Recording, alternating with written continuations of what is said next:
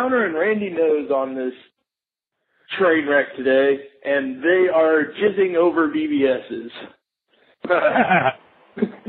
this all started off because I mentioned uh, Jason Scott to Randy here, and he, you know, had to explain who he was, and as soon as I did, he remembered and was like, "Yeah, he had you know information of mine up there, but it was wrong." And it kicked off a discussion about Edison Star and the uh, history of it. You want to sure. run down the quick history of uh, Edison Star? Sure, Edison. Well, early on, oh shoot, back in the what late '80s, you know, I ran a bulletin board. Uh, one of my first computers was a Coke, uh, no, was not a Coco, but it was a Tandy, and I ran Searchlight, and I had a bulletin board called um, Edison's Workshop, running Searchlight BBS, and I'm a big fan of Edison, and the bulletin board metamorphosized from running Searchlight into running um, PCBoard from another sysop who didn't want to keep running the system, system and I changed the name to Edison Star because his bulletin board was called CalStar. And so just to kind of signify the merging of the two. But we, uh, I pretty much, you know, the, I used to run different doors. That was part of the challenge of running the bulletin board for me because the way the BBS is let ran. Me, let me ask a question before you get too much in there. How did you Sure, originally no- get into running a BBS? Um, oh, good lord, uh, that I found out you could do it, and I found out that there was. Well, I guess basically because I had a, a, a computer that had a 1.44 floppy, and that was enough room to run Searchlight on it, and I just started running the bulletin board off the 1.44 floppy, or holy, it was 720, and uh, because there's people that had Coco or Cocos or Commodores that were, you know, much smaller discs. But that was enough room to start the BBS and the message spaces until I got a hard drive later on. But I, I, I don't know. It was just something curious to do, something I figured I found out that I could do, and I started doing it, and I enjoyed it. Uh, so I did it for almost about going on five to six years from start to finish. Now, what software did you? You said you ran Searchlight. That was the core of your BBS. Right. Search SLBBS, um, Searchlight BBS was what I started off with, and what was unique about Searchlight at the time was that it allowed full ANSI editing for anyone that had a um, IBM or IBM emulator in the terminal, so you could actually cursor back up to uh, the top of the paragraph if you had three or four lines in there and and fix your spelling. They're, they weren't so uh, the BBS didn't have spell checkers built in them. Uh, you, the user at their end could check the screen if they had something, some of those utilities, but there weren't, um, there wasn't a whole lot out there at that point in time, you know, not like today as far as the, uh, the, the it was all plain, you know, 80 column text and screen. Uh, was it 80 columns by, uh, 80 by 25, 40? I think. Was it Oh, no, there it, it was 80 by 40, I think, is the standard screen, if, if I remember right. Which uh, uh, there's 40 columns wide, but that was for for like Commodores. Those were the the old uh, Ataris. Those were 40 columns, whereas IBM's the standard 80 columns.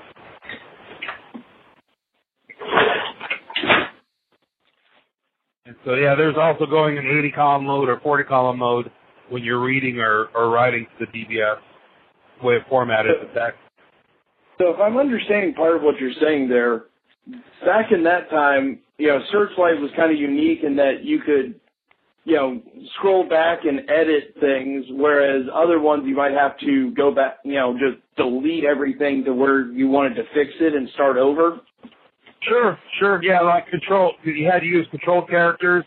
Uh, once you once you got done with it, uh, your uh, 80 columns or 40 columns, once you hit enter on that line, that line was there. And so, if you want to go back and edit, it was really hard to do that for on, on IBM, say, um, if you're using an IBM on a Commodore BBS, you'd still have to go back and edit it the old, old way. And the Commodores were stuck to text mode on the IBM unless they had an ANSI emulator or the Atari emulators. And early on, it was pretty much just straight text. You hit return, carriage return, that was there.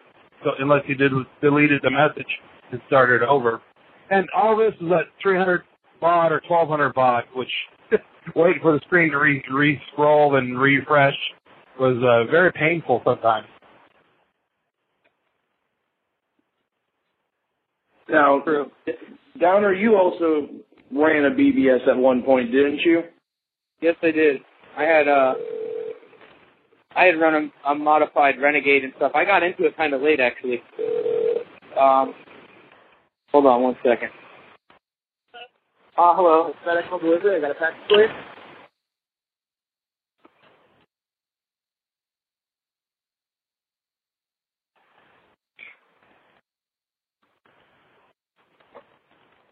Gated communities. um, yeah, when I got into it, and I wasn't really a message board BBS either. I was a files BBS, so it was a little bit different, but cool at the same time, I guess. Uh, right. The scene was completely different by the time I got there.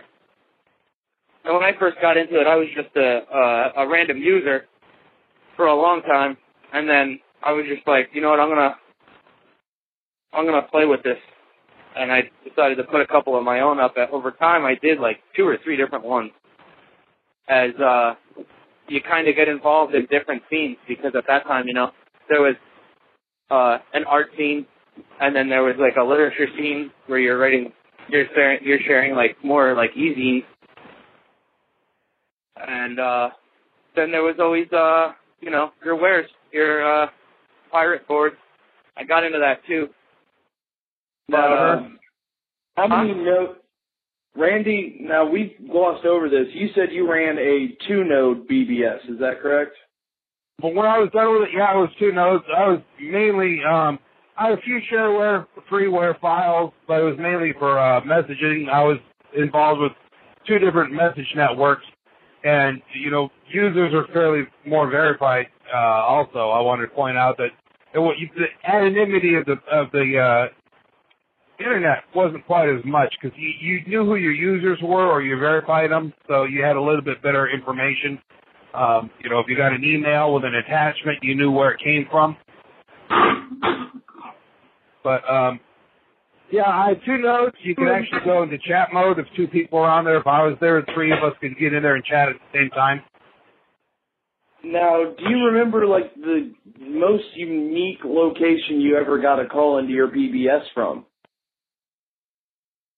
In most unique rotation, Where like the most unique phone number you ever saw pop up, like Australia or something like that? Oh, um, no, I, other than no, because I wasn't really a, a large board. Because with the way the networks was, I was more or less a sub node, and so I, I, I had a couple, a sub, a sub node. I was a node off the network. Um, you know, because the main network, our the, for both of our um, message spaces, I was running this on the West Coast in California, and we exchanged. My computer in the middle of the night would call up a friend of mine's computer, um, he who lived say 200 miles away or an hour away, um, to exchange messages in the middle of the night because the rates were cheaper then. And his computer would call up the main system in. I'm just going to use Intellicus for a reference because I don't recall the other one. But his would call the main system that had about 300 other computers calling into it uh, total and usually it was a tier about four or five computers off of that. So say the main one had 10 guys calling in there, and there was, say, 10 off of that, and maybe five little sub nodes. But if you exchange messages twice a night or twice a day, you could you could get your email delivered usually within 48 hours, 24, depending on when someone you know sent received your email. And people bitch now that it takes an hour to get an email sometimes. Yeah. Well, you know, it was still faster than the U.S. Postal Service, but no one, there weren't that many people that were doing it. You know, doing email. You know, we're talking. I was doing email. Other people that that did email thought about it as AOL or CompuServe because those were the big main systems that that existed that in that era. All right. And Downer, how many uh, node did you run? I was only ever one. Now, did you? Is there like a most unique phone number that sticks out? Because from my understanding, the file share stuff was a lot different than just your messaging ones. Yeah, well, um, you have to think generally in a, a in a warez board. Uh, you don't really want to share it too much unless you're comfortable with people. So, unique numbers weren't really common, you know. I mean, that's at the point where, you know, just in order to get on the board, you you needed a password. Often, you know, I had a new user password. So if you wanted to go in and you just randomly happened upon the BBS name and phone number, you would still have to know someone on the board in order to get in. You would need that new user password just to accept the application process. And then on top of that, a lot of the time, you know, because all the people are are also uh, like you know aware of the community, there was also a new user voting where uh, if you apply, you know, you still have three or four days before you can be approved because the users have to approve you. Now, did you also um, have a? Uh, I guess the best way I could describe it at this point is using the uh, torrent analogy of a seed rate a what? Where you had to upload so much before you could download it so much? Um, I didn't I didn't take part in that, but a lot of boards did. Yeah, they they forced sharing.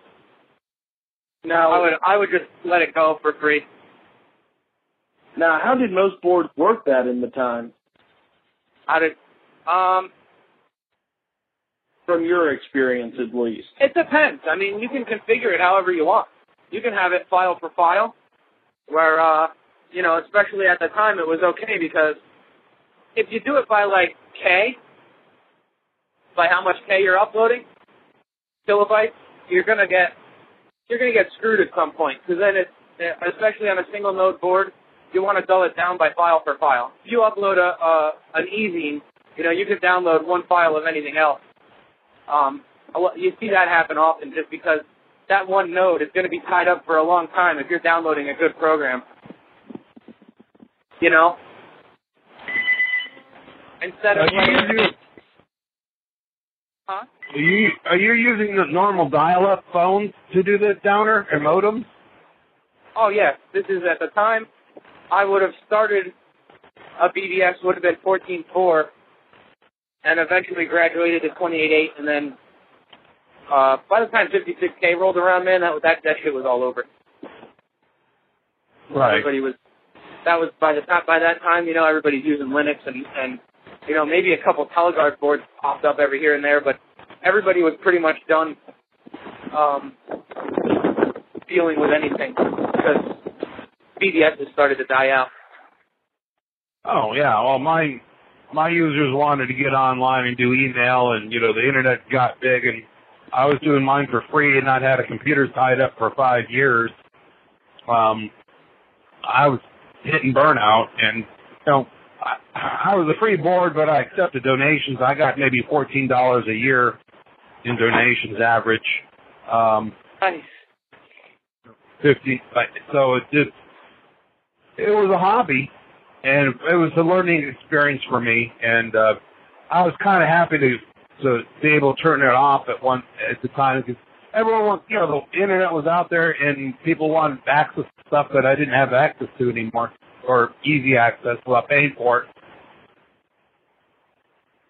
Yeah.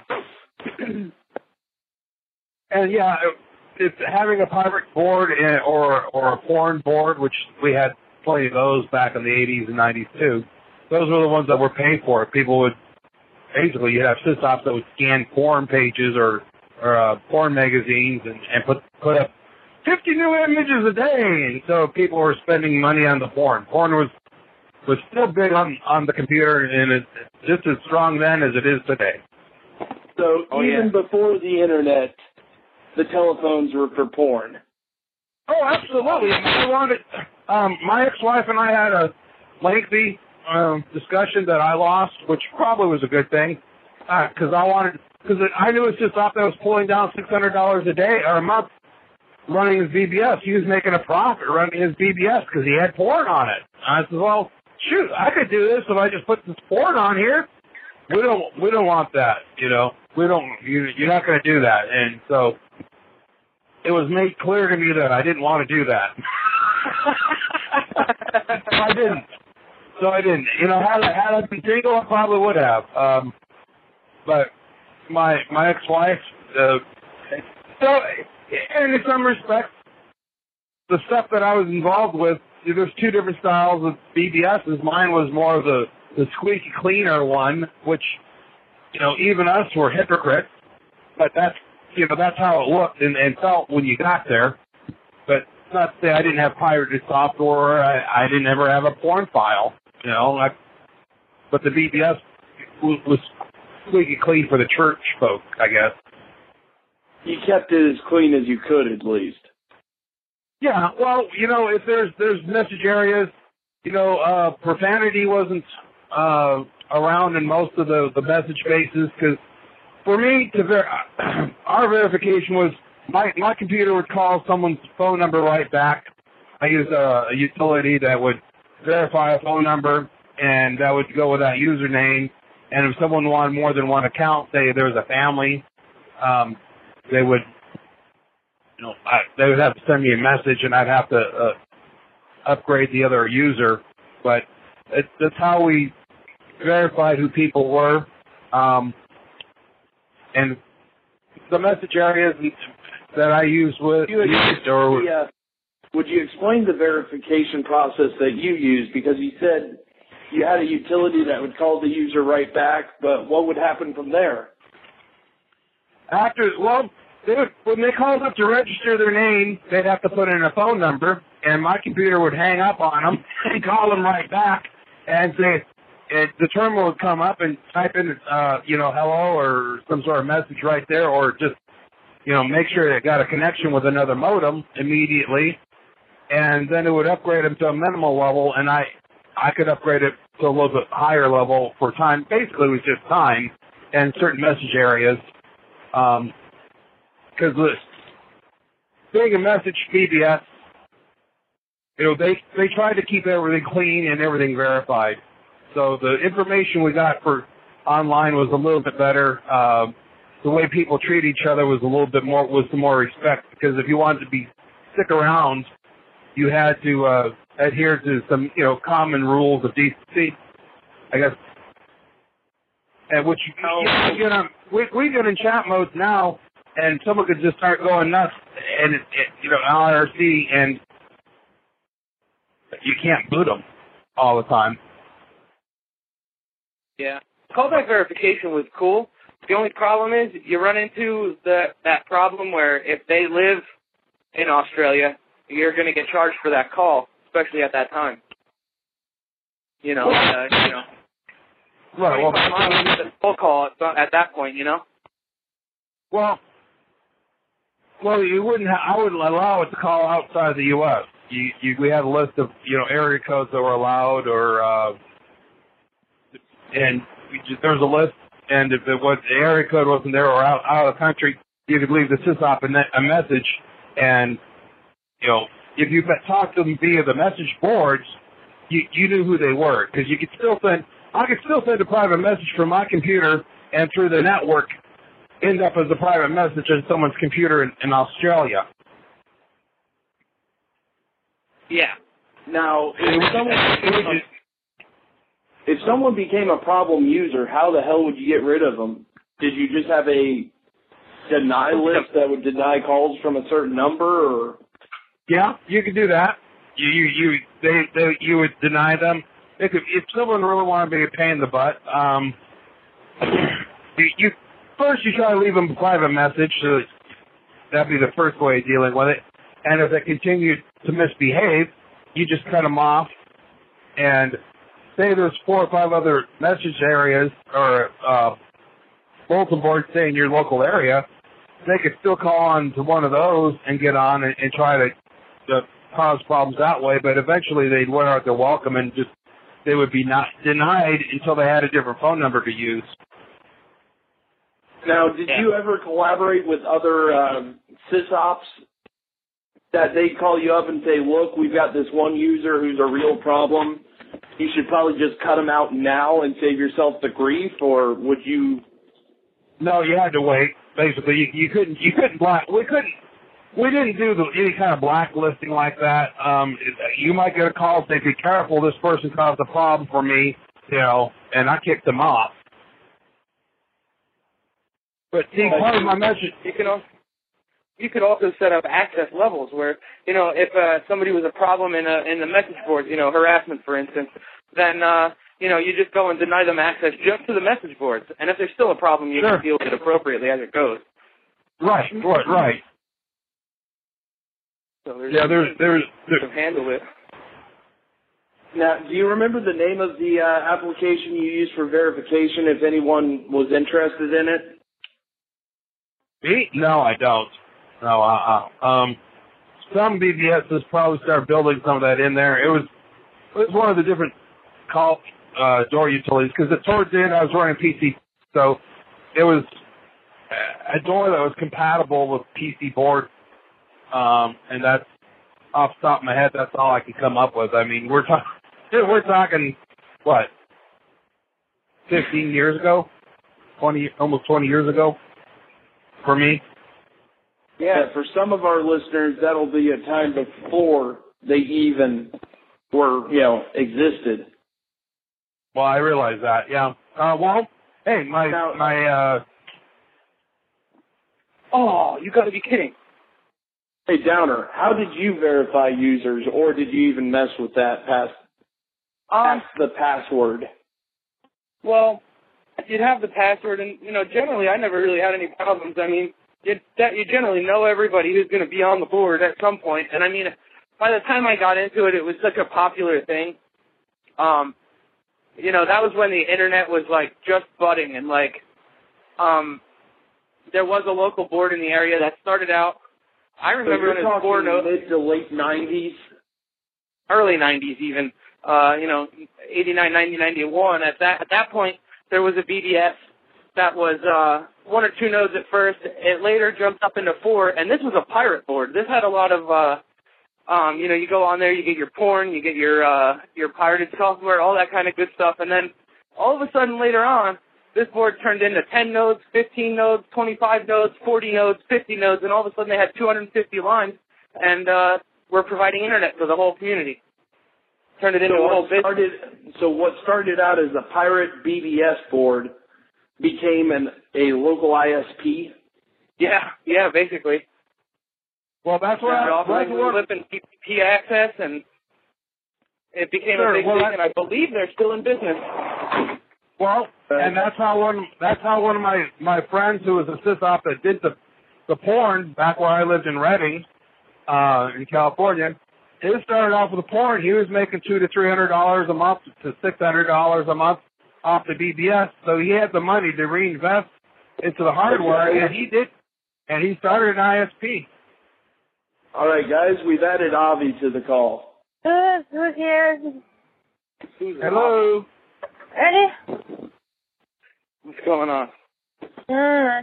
Uh, we've been uh, talking about BBSs to do for an episode of HPR. So Wait, what? All right. I'm gonna have. All right, you I got it don't on, know. Randy. Uh, exit 223. I'm at exit 241. I got about another 10 miles. Uh, do you have any last thoughts you want to say on BBSs, man? Me? I don't have anything. Well, I've got one last question for both of you. Have either of you run into the uh, Ghost Town BBSs? The what? It's No. what I've heard it called, where you know people will track down these old numbers for BBSs and call them up and find out these things are still running even today, but no one's accessed them in like five years plus. Oh yeah, I think if you watch, I think if you watch the BBS documentary from Jason Scott, um, there was a guy that talked about running a BBS and and it was still running in someone's basement a couple years later. Everybody had forgotten about it. What is this BBS? Excuse me. Uh, hey, either one of you gentlemen want to explain the BBS for uh, Avi? I'll let Randy do it because I'm making a delivery. Uh, a BBS is basically back back in the day. You used your computer with a modem, and your computer dialed dialed up instead of used the modem at the phone line, dialed into another computer, and you commu- communicated basically with text. Um, it was the old way of doing, the old school way of communicating with a computer. ah, It was the precursor to uh, DARPA's, you know, network that later became the internet. Right. Well, the internet has existed long before I ran my bulletin board, but yeah, it was uh, it was it wasn't accessible by the general public. Mine was a a free BBS that connected other computers. Uh, let's see, RIME uh, had about 500 or 600 computers hooked up to its network, and Intelec had about 300 for a message. And they, those were just message areas, and you could talk about. Um, uh, well, you talk about batch files and programming, uh, basic, uh, bicycling. There was a bunch of different topics and message boards. Um, for me, a lot of it was just learning how to uh, learn use the computer and different programs. Uh, and you, uh, also, the part of the part of it was having shareware or freeware online to download for uh, the non-pirate boards, and the pirate boards, anything was available there. All right. that's well, real East, right? But, but it's interesting to look back that you know I knew someone who had a porn board and they ran it. They turned it into an ISP because they had the money to invest into it. Cause, and uh, you, you know Downer was talking about that, and I was, you know, heck, I wanted to start up an ISP back then, but I didn't have the money. Yeah. Yeah. Too much money. And and well, All right. look, I want I wanted to invest the money in it, and uh, again, you know, the my spouse thought it was crazy because I already spent ten thousand dollars or so over five years on a computer, and this is just another crazy idea that Randy had that wasn't going to go anywhere. And I said, no, this is this is the one idea.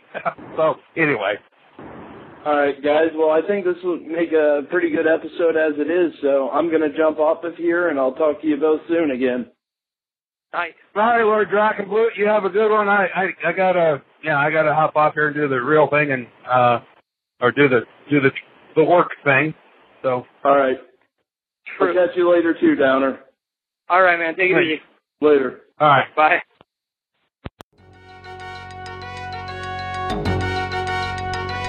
Thank you for listening to Hacker Public Radio. HPR is sponsored by Caro.net, so head on over to caro.net for all your hosting needs.